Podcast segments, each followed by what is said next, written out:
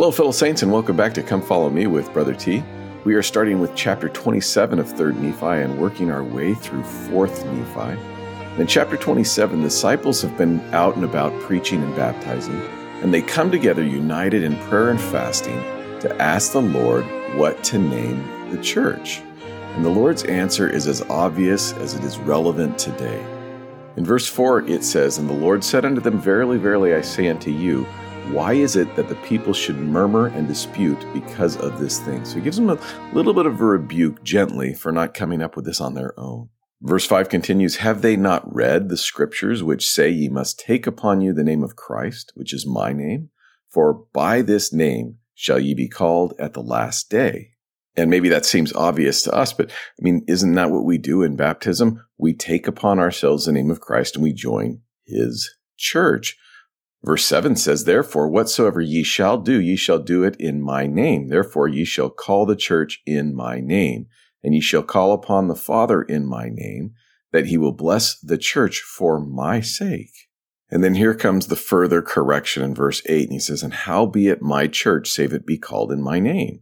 For if a church be called in Moses' name, then it be Moses' church. Or if it be called in the name of a man, then it be the church of a man.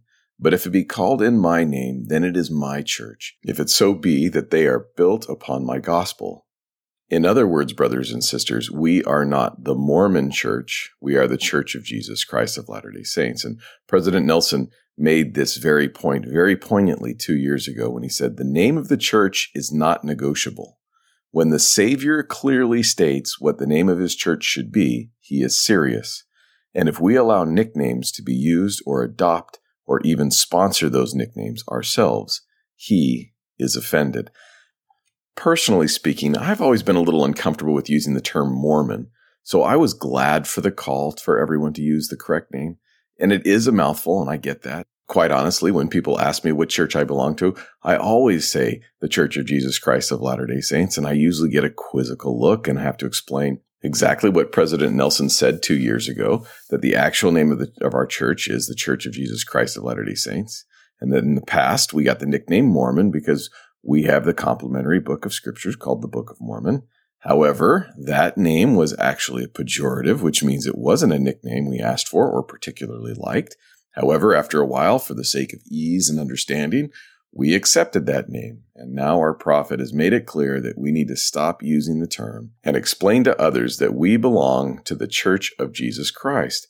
Then I explained that Latter day Saints simply means that we are members of His church in the days preparing for His second coming.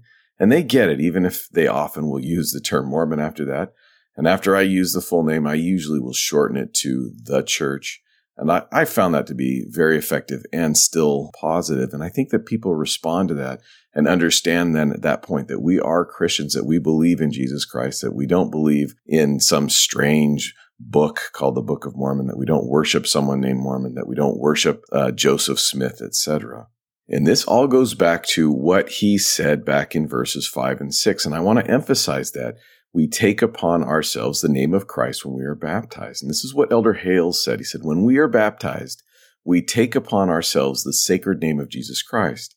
Taking upon us his name is one of the most significant experiences we have in life.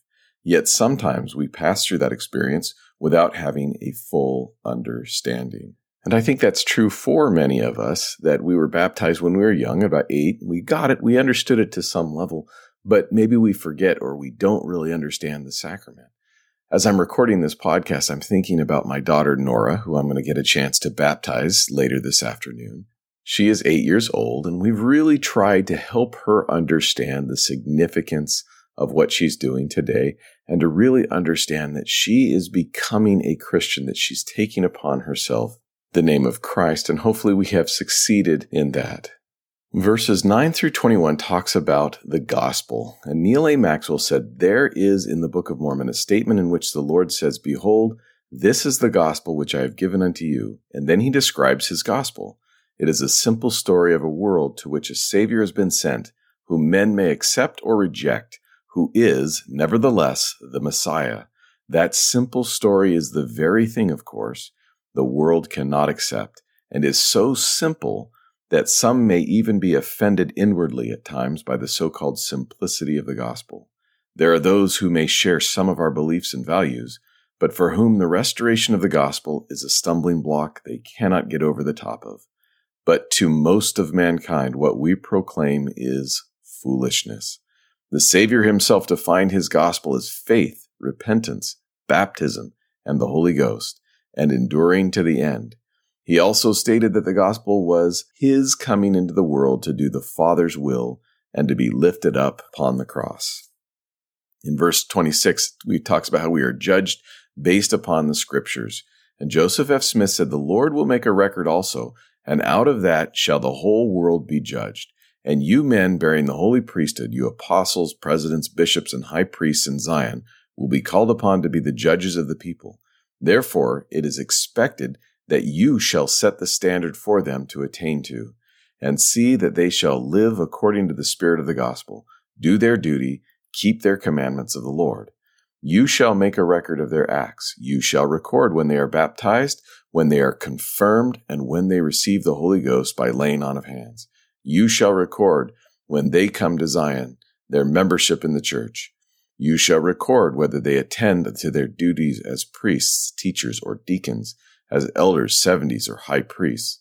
You shall write their works as the Lord says here. You shall record their tithings. But ye shall judge the people first requiring them to do their duty in order to do that. Those who stand at the head must set the example. In fact, in verse 27, it says, And know ye that ye shall be judges of this people according to the judgments which I shall give unto you, which shall be just. Therefore, what manner of men ought ye to be? Verily I say unto you, even as I am. This is from John Madsen. He said, Said the risen Lord, What manner of men ought ye to be? Verily I say unto you, even as I am. The meaning of the word ought, as used in this question, what manner of men ought ye to be, is crucial to understanding his answer, even as I am. The word ought means to be necessary or to be held or bound in duty or moral obligation, suggesting, and the Holy Scripture, ancient and modern, confirm that it is necessary that we are bound as by covenant to be, as he declared, even as I am. Now, this command was given specifically to these 12 disciples, but it is extrapolated to us too. As we take upon ourselves the name of Christ, we are under that same requirement to be as he is. In the rest of the chapter, we talk about a couple of prophecies. In verse 31, it talks about the prophecy that none will be lost from the current living generation at this time in the Book of Mormon. But after the fourth generation, all bets are off and this thing is going to fall apart and it's going to fall apart quickly. And we'll cover that in fourth Nephi. Chapter 28. In verse 1, Christ continues talking to his disciples and he offers them what they desire most. In verses 2 through 3, it talks about how all but three asked to speedily go to Christ's kingdom after they've lived unto the age of man, which is apparently 72, and it is granted. The other three we find out in verse 6 and he said unto them, Behold, I know your thoughts, and ye have desired the thing which John my beloved, who was with me in my ministry before that I was lifted up by the Jews, desired of me. So what did they desire? They desired to remain upon the earth, working for the salvation of man until Christ returns at his second coming. In verses 7 through 10, he says, Therefore more blessed are ye, for ye shall never taste of death, but ye shall live to behold all the doings of the Father unto the children of men even until all things shall be fulfilled according to the will of the Father, when I shall come in my glory with the powers of heaven. And ye shall never endure the pains of death, but when I shall come in my glory, ye shall be changed in the twinkling of an eye, from mortality to immortality. And then ye shall be blessed in the kingdom of my Father. And again, ye shall not have pains while ye shall dwell in the flesh, neither sorrow, save it be for the sins of the world. And all this will I do because of the things which ye have desired of me for ye have desired that ye might bring the souls of men unto me, while the world shall stand. And for this cause ye shall have fullness of joy, and ye shall sit down in the kingdom of my Father. Yea, your joy shall be full, even as the Father hath given me fullness of joy. And ye shall be even as I am, and I am even as the Father, and the Father and I are one. What a marvelous and amazing blessing that these three Nephites received. The other disciples were touched, every one of them, by the finger of the Lord. And then it says that Christ departed, but it says at this time in verse 13, and behold, the heavens were opened and they were caught up into heaven and saw and heard unspeakable things. And Mormon makes the comment that it seems like they were transfigured and they were changed from this body of flesh into an immortal state that they could behold the things of God. Now, at this point, it gets a little bit confusing because you have three of the Nephites who are going to live on the earth forever and they're not necessarily immortal because we know they're going to die. It says they're going to be changed in the twinkling of an eye. When that happens, no man can, can avoid death according to the scriptures. However, they will live amongst us. In fact, Mormon talks about how they're cast into prison, how they're thrown into furnaces and dens of wild beasts and they receive no harm. And they go about preaching the word of God unto the people of Christ. And he actually says that they've spoken to him specifically and he's going to write down their names, but he says, No, I was told not to. And this is what it says in verse 27 And behold, they will be among the Gentiles, and the Gentiles shall know them not. And verse 28 says, They will be also among the Jews, and the Jews shall know them not. And here is their mission in verse 29 And it shall come to pass, when the Lord seeth fit in his wisdom, that they shall minister unto the scattered tribes of Israel, and unto all nations, kindreds, tongues, and people and shall bring out of them unto Jesus many souls, that their desire may be fulfilled, and also because of the convincing power of God which is in them. Verse 30 says, And they are as the angels of God, and if they shall pray unto the Father in the name of Jesus, they can show themselves unto whatsoever man it seemeth them good. So they, and presumably John as well, have been amongst us, and they have ministered unto us in various ways and various capacities throughout the world and will eventually reveal themselves unto us when the time is right, when Christ returns upon the face of the earth. In verses 37 through 40, Mormon gets more insight unto how they become immortal. He says in verse 38, Therefore, that they might not taste of death, there was a change wrought upon their bodies, that they might not suffer pain nor sorrow, save it were for the sins of the world. And then it says in verse 40, and in this state they were to remain until the judgment day of Christ. And at that day they were to receive a greater change and to be received into the kingdom of the Father, to go no more out, but to dwell with God eternally in the heavens. this is what Joseph Smith had to say. He was talking about translation and transfiguration and resurrection. He said, translated beings, persons who are changed so that they do not experience pain or death until their resurrection to immortality. Many have supposed that the doctrine of translation was a doctrine whereby men were taken immediately into the presence of God and into an eternal fullness, but this is a mistaken idea.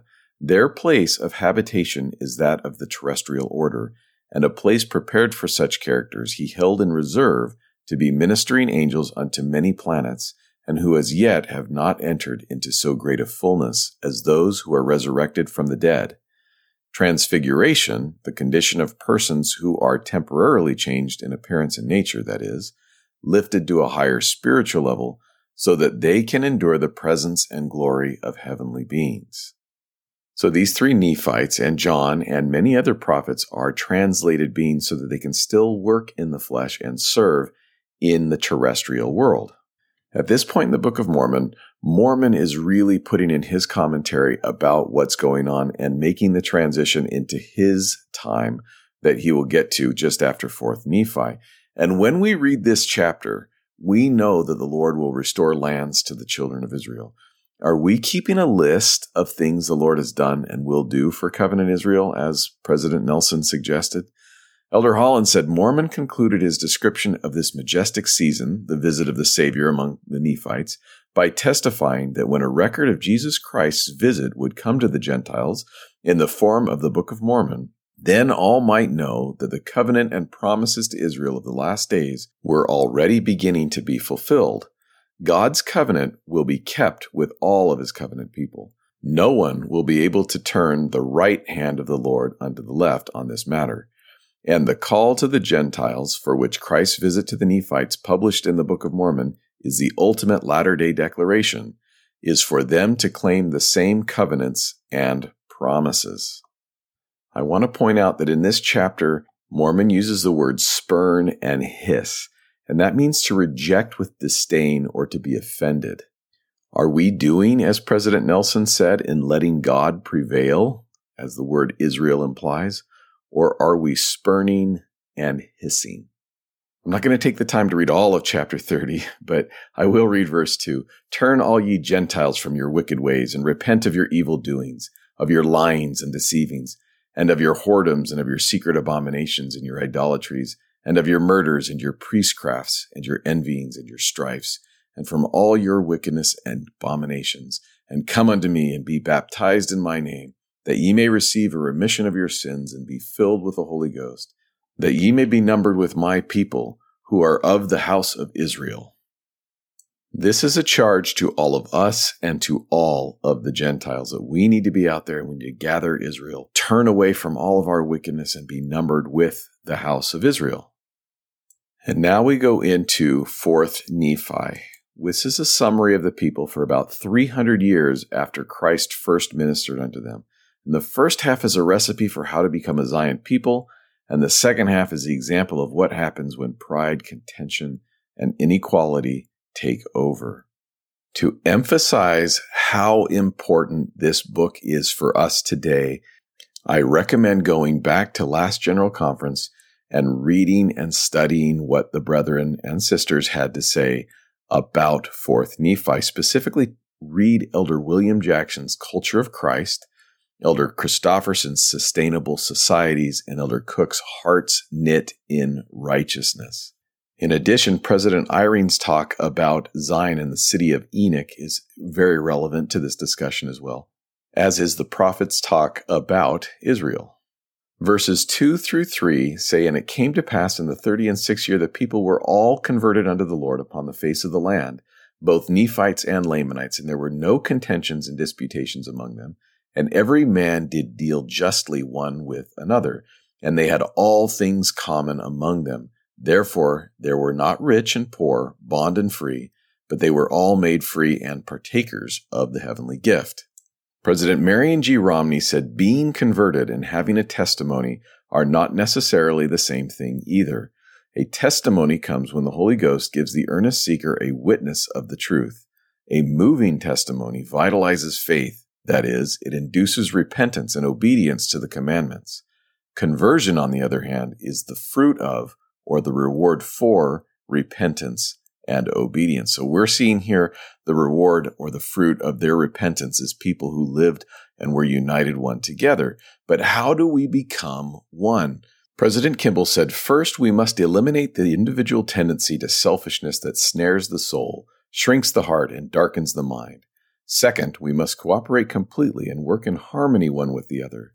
Third, we must lay on the altar and sacrifice whatever is required by the Lord. We begin by offering a broken heart and a contrite spirit. And I want to talk for a minute about the phrase all things common, because many people will read this and they'll take it out of context and think that sounds like socialism or communism. But President Romney said this procedure, the United Order, preserved in every man the right of private ownership and management of his property.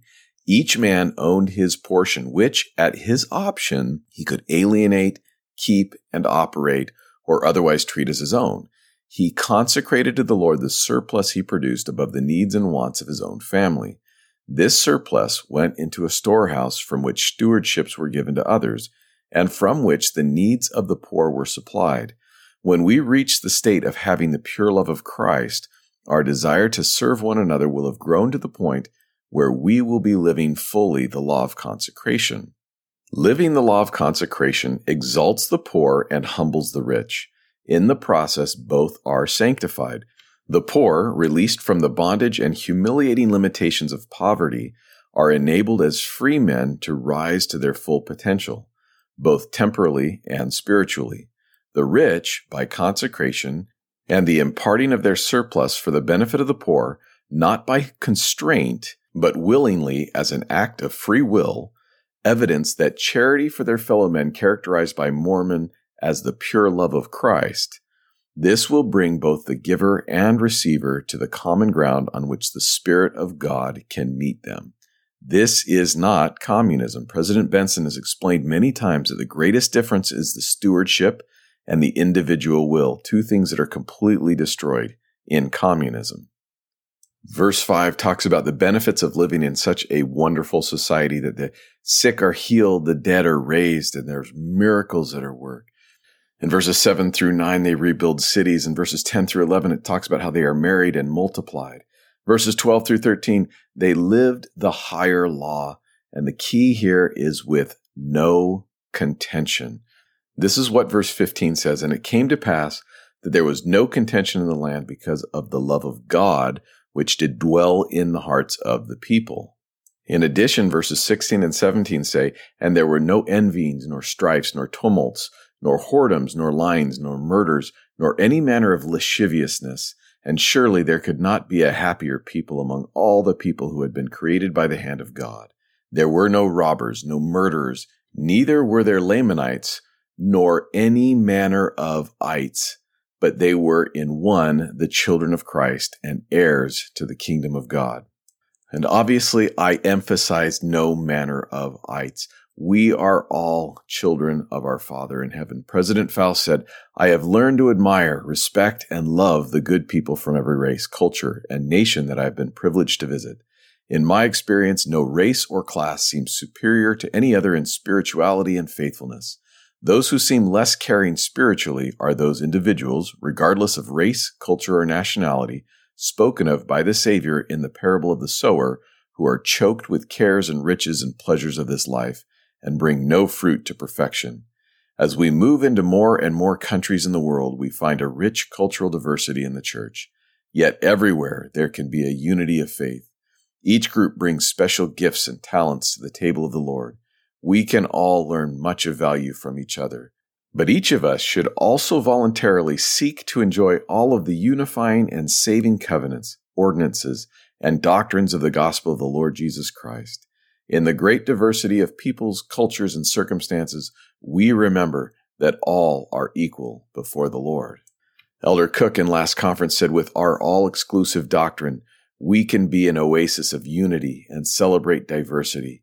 Unity and diversity are not opposites. We can achieve greater unity as we foster an atmosphere of inclusion and respect for diversity. So many of the talks, including Elder Cook's, talked about becoming one, unifying, and not worrying about race, not worrying about the things that would divide us, but focus on the things that unite us in Christ. It's at this point in 4th Nephi where things start to change. Nephi keeps the records until he passes and he gives them to his son Amos, who then eventually will give them to Ammaron, and Mormon will get them from Ammaron. In verse 20, it talks about how there's a small rebellion and there begins to be Lamanites in the land again. So, in, in other words, there's a group of people who are distinguishing themselves from the group. Verses 23 through 26 talk about how riches lead to pride, to division, and to contention. Verse 27 says, And it came to pass that when 210 years had passed away, there were many churches in the land, yea, there were many churches which professed to know the Christ, and yet they did deny the more parts of his gospel, insomuch that they did receive all manner of wickedness, and did administer that which was sacred unto him to whom it had been forbidden because of unworthiness. And think about that when going over Elder Oaks' talk in conference.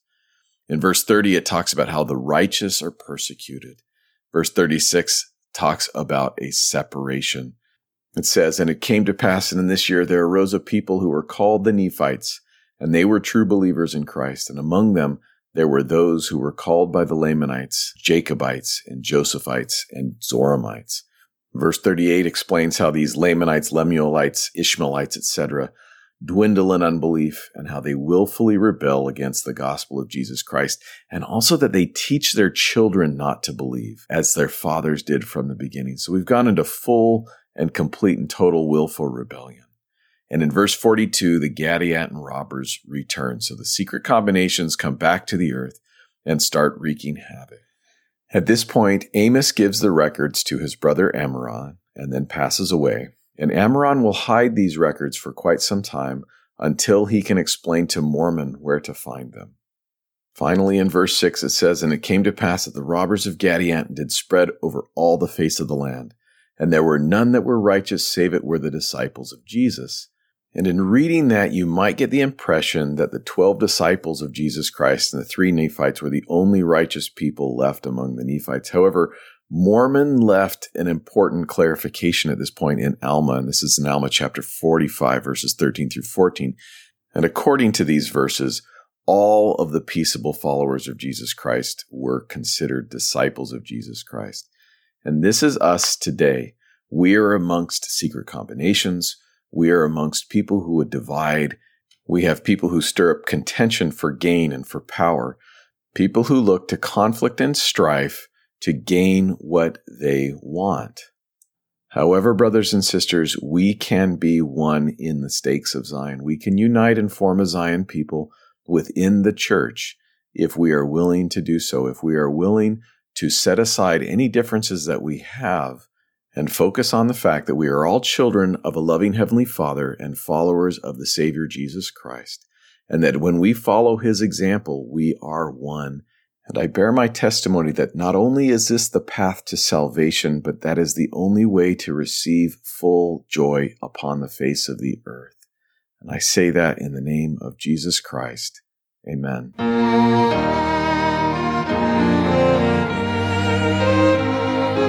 Thank you for listening. I hope you've enjoyed this podcast. If you have any comments, questions, or concerns, as always, you can reach me at drjaredthomas at gmail.com or send me a text at 916 412 2136. Thanks and have a blessed day.